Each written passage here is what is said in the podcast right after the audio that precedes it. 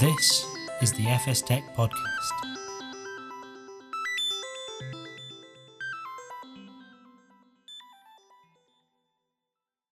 Welcome to the FS Tech Podcast. I'm Will McCurdy, content editor of FS Tech. And today we're going to take a look at how FSIs are reducing downtime by improving visibility of their networks and applications. Banks are under immense pressure to undergo rapid transformation and roll out innovative new products and services at the same pace as their competitors, while at the same time ensuring the high quality customer experiences which customers now expect. Attempting large scale digital transformation in a short period of time always carries a degree of risk when it comes to operational continuity, with some FSIs left counting the devastating cost of IT failures and data breaches to their reputation, compliance, and their bottom line. This situation has only been made more difficult by the fact that many FSIs are simultaneously attempting to undergo migrations to the cloud, while also carrying years of accumulated legacy infrastructure at a time when employees are working from home, which can make visibility across all their networks and applications an almost impossible task. All these factors combine to mean that when a system fails was brought down by malicious actors, the process of establishing root cause and ensuring full recovery can be excruciatingly slow, with the impact and consumer trust reverberating well beyond the weekly news cycle.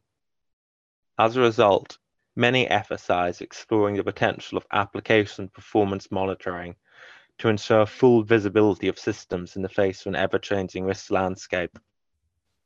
To delve further into these challenges, as well as some possible solutions, I'm delighted to say I'm joined by Phillip Gervasi, Senior Technical Evangelist at Riverbed. Hi, Will. Great to be here today. I'm also delighted. It's really great to meet with you and talk about uh, visibility uh, and how we how we help financial services organizations, especially, um, you know, meet the demand of how things are changing in recent days. So, really great to be here, Will. Oh no, thank, thanks for joining us. So, um, let's jump into the first question. Great. What potential risk factors are these seeing for FSIs rolling out new products and services? And how have these evolved in the past 12 months? Oh, William, that's a, that's a great question. This last year really has been all about enabling that new work from anywhere model. I think that we were headed there anyway.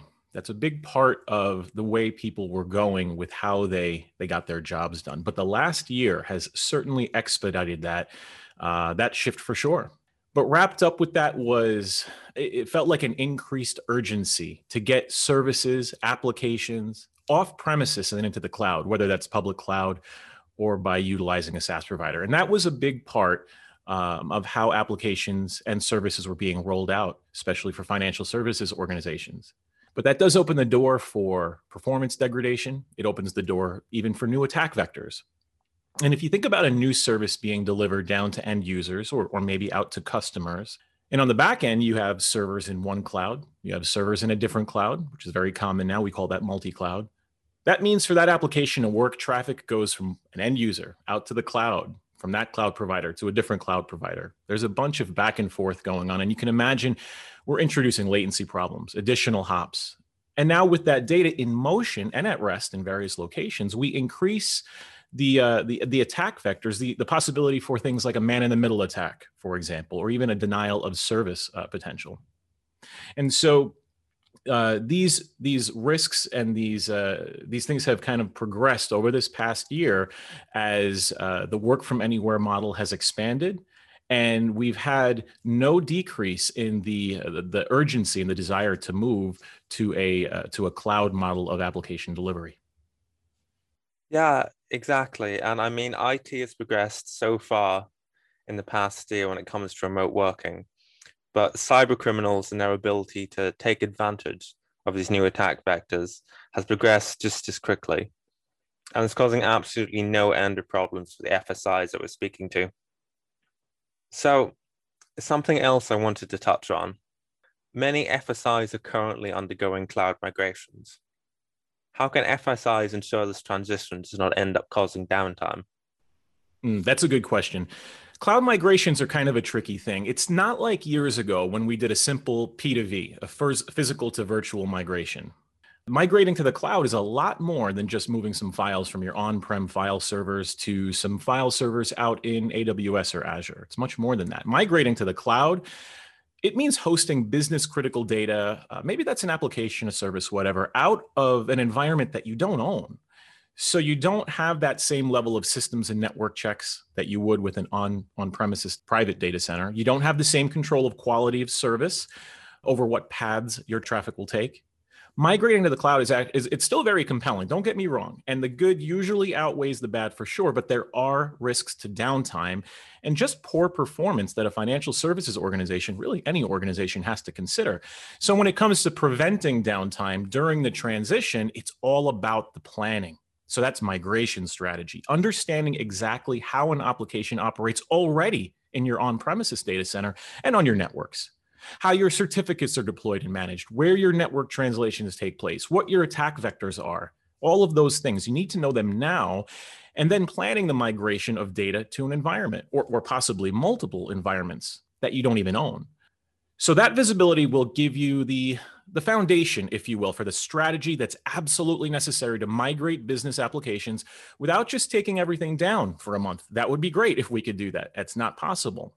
And that's the key knowing exactly what's going on right now, situational awareness, network awareness, and then planning each step accordingly. So, if you have some banking application that's been on prem for years, it probably has a front end of web servers, maybe some load balancers in front of them and they rely on separate separate backend database servers. And then you know there'll be some firewalls in the path. You might have high bandwidth dedicated network connections, probably some sort of quality of service configuration.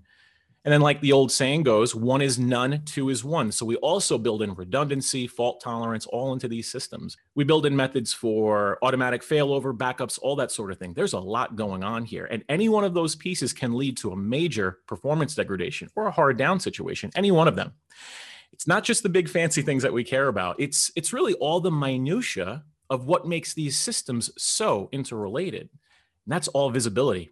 Like I said, situational awareness, network awareness, knowing your baselines, and then being able to plan, plan for capacity. So, how much storage, how much bandwidth that you need out in the cloud, in between clouds. Maybe you need a bandwidth upgrade in your data centers or branch offices, just so you can get that data to the cloud in a reasonable time. Sizing your new virtual servers, your container environments. How are you going to propagate DNS? How are you going to perform network translation? How are you going to handle certificates? All of those small individual pieces all fit together into the overall picture. And that's what we need visibility into that complex web. That's what forms the foundation of a successful migration. And that's what's going to inform your strategy the before, the after, and then just as importantly, during the migration. Those are all vital to ensuring those applications don't skip a beat. So we've been talking to a lot of financial services institutions over the past year about their journey to the cloud. And they're always keen to highlight the benefits. But another thing they're keen to highlight, and there's such a huge amount of factors that come into play, and a lot of the time it's things you would not initially be aware of, and risk factors that wouldn't spring to mind when you um, first would start considering migration. So moving on from that, most FSIs are set to deploy a hybrid working model soon.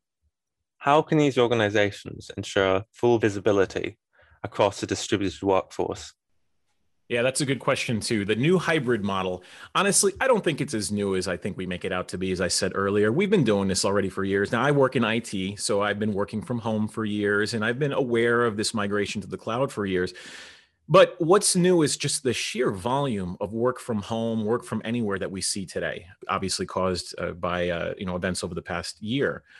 So we've always had this small hybrid environment, but now we need to make that sort of the main philosophy of our working model rather than sort of the one-off.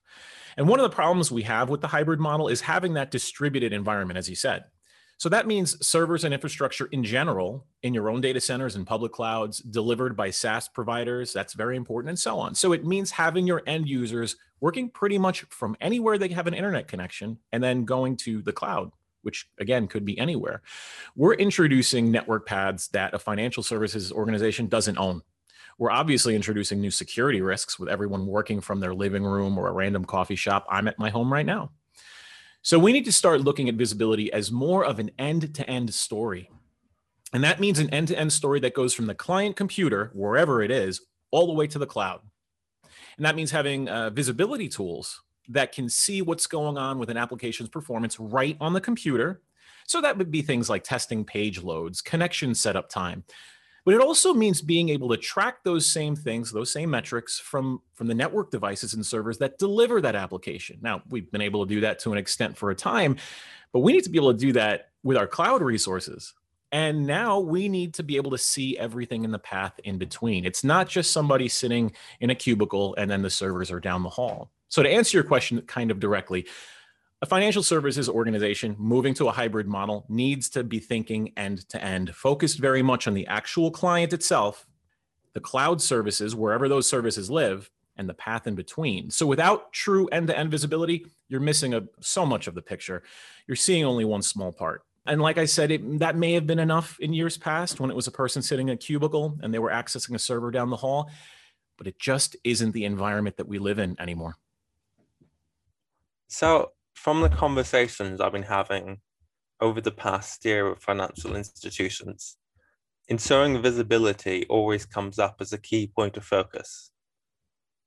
But as there are so many different factors pushing IT infrastructures towards increased complexity and towards becoming increasingly distributed, um, it definitely seems to be something that's becoming massively more difficult than it was in yesteryear so just moving on to the next question.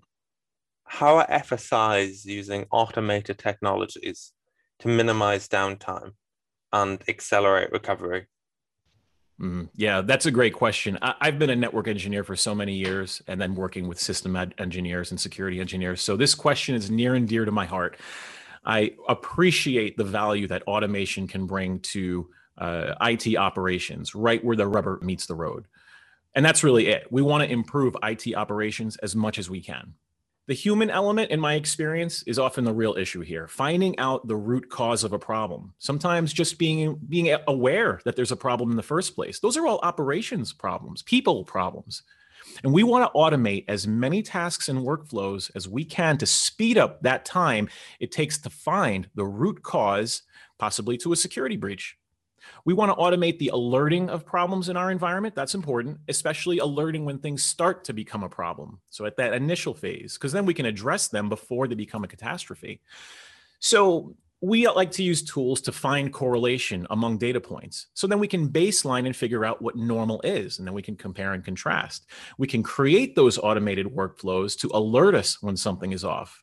And not necessarily a hard down yet. We just get the uh, the awareness that something's not right.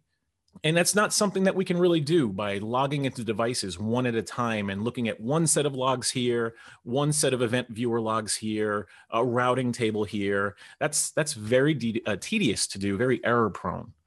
So it goes it goes right into troubleshooting and finding the root cause of problems. I mean, we want to fix a problem as fast as possible. Imagine having a hard down situation with an application or or performance degradation to the extent where the application is unusable. Uh, in a, especially in financial services, every transaction can be significant money, especially if it's related to a security incident, which in my experience often manifests themselves in performance degradation, not always. So you know, like I said, as an engineer, I remember logging into devices one at a time servers, routers, firewalls, management systems, looking at logs, device statistics, all in hopes that I'd start to find clues and then start to piece something together. It takes a very long time.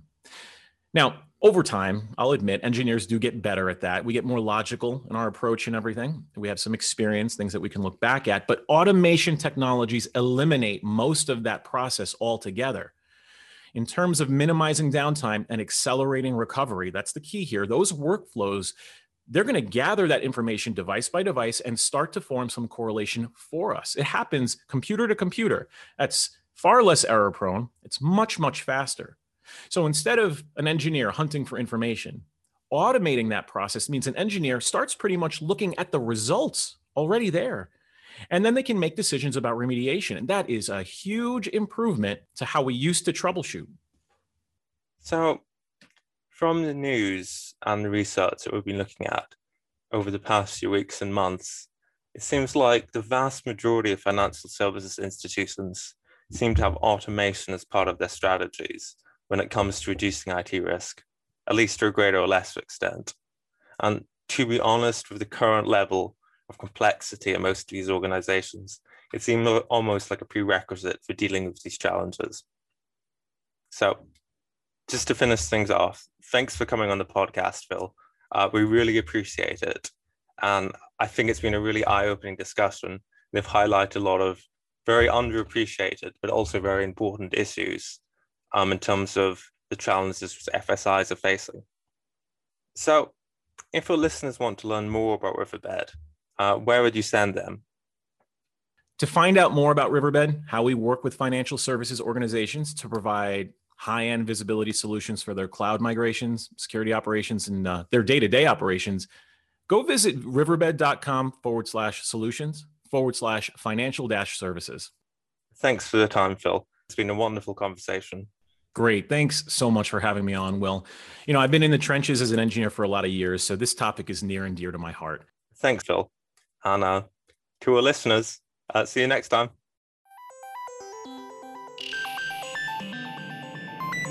Thank you for listening to the FS Tech Podcast.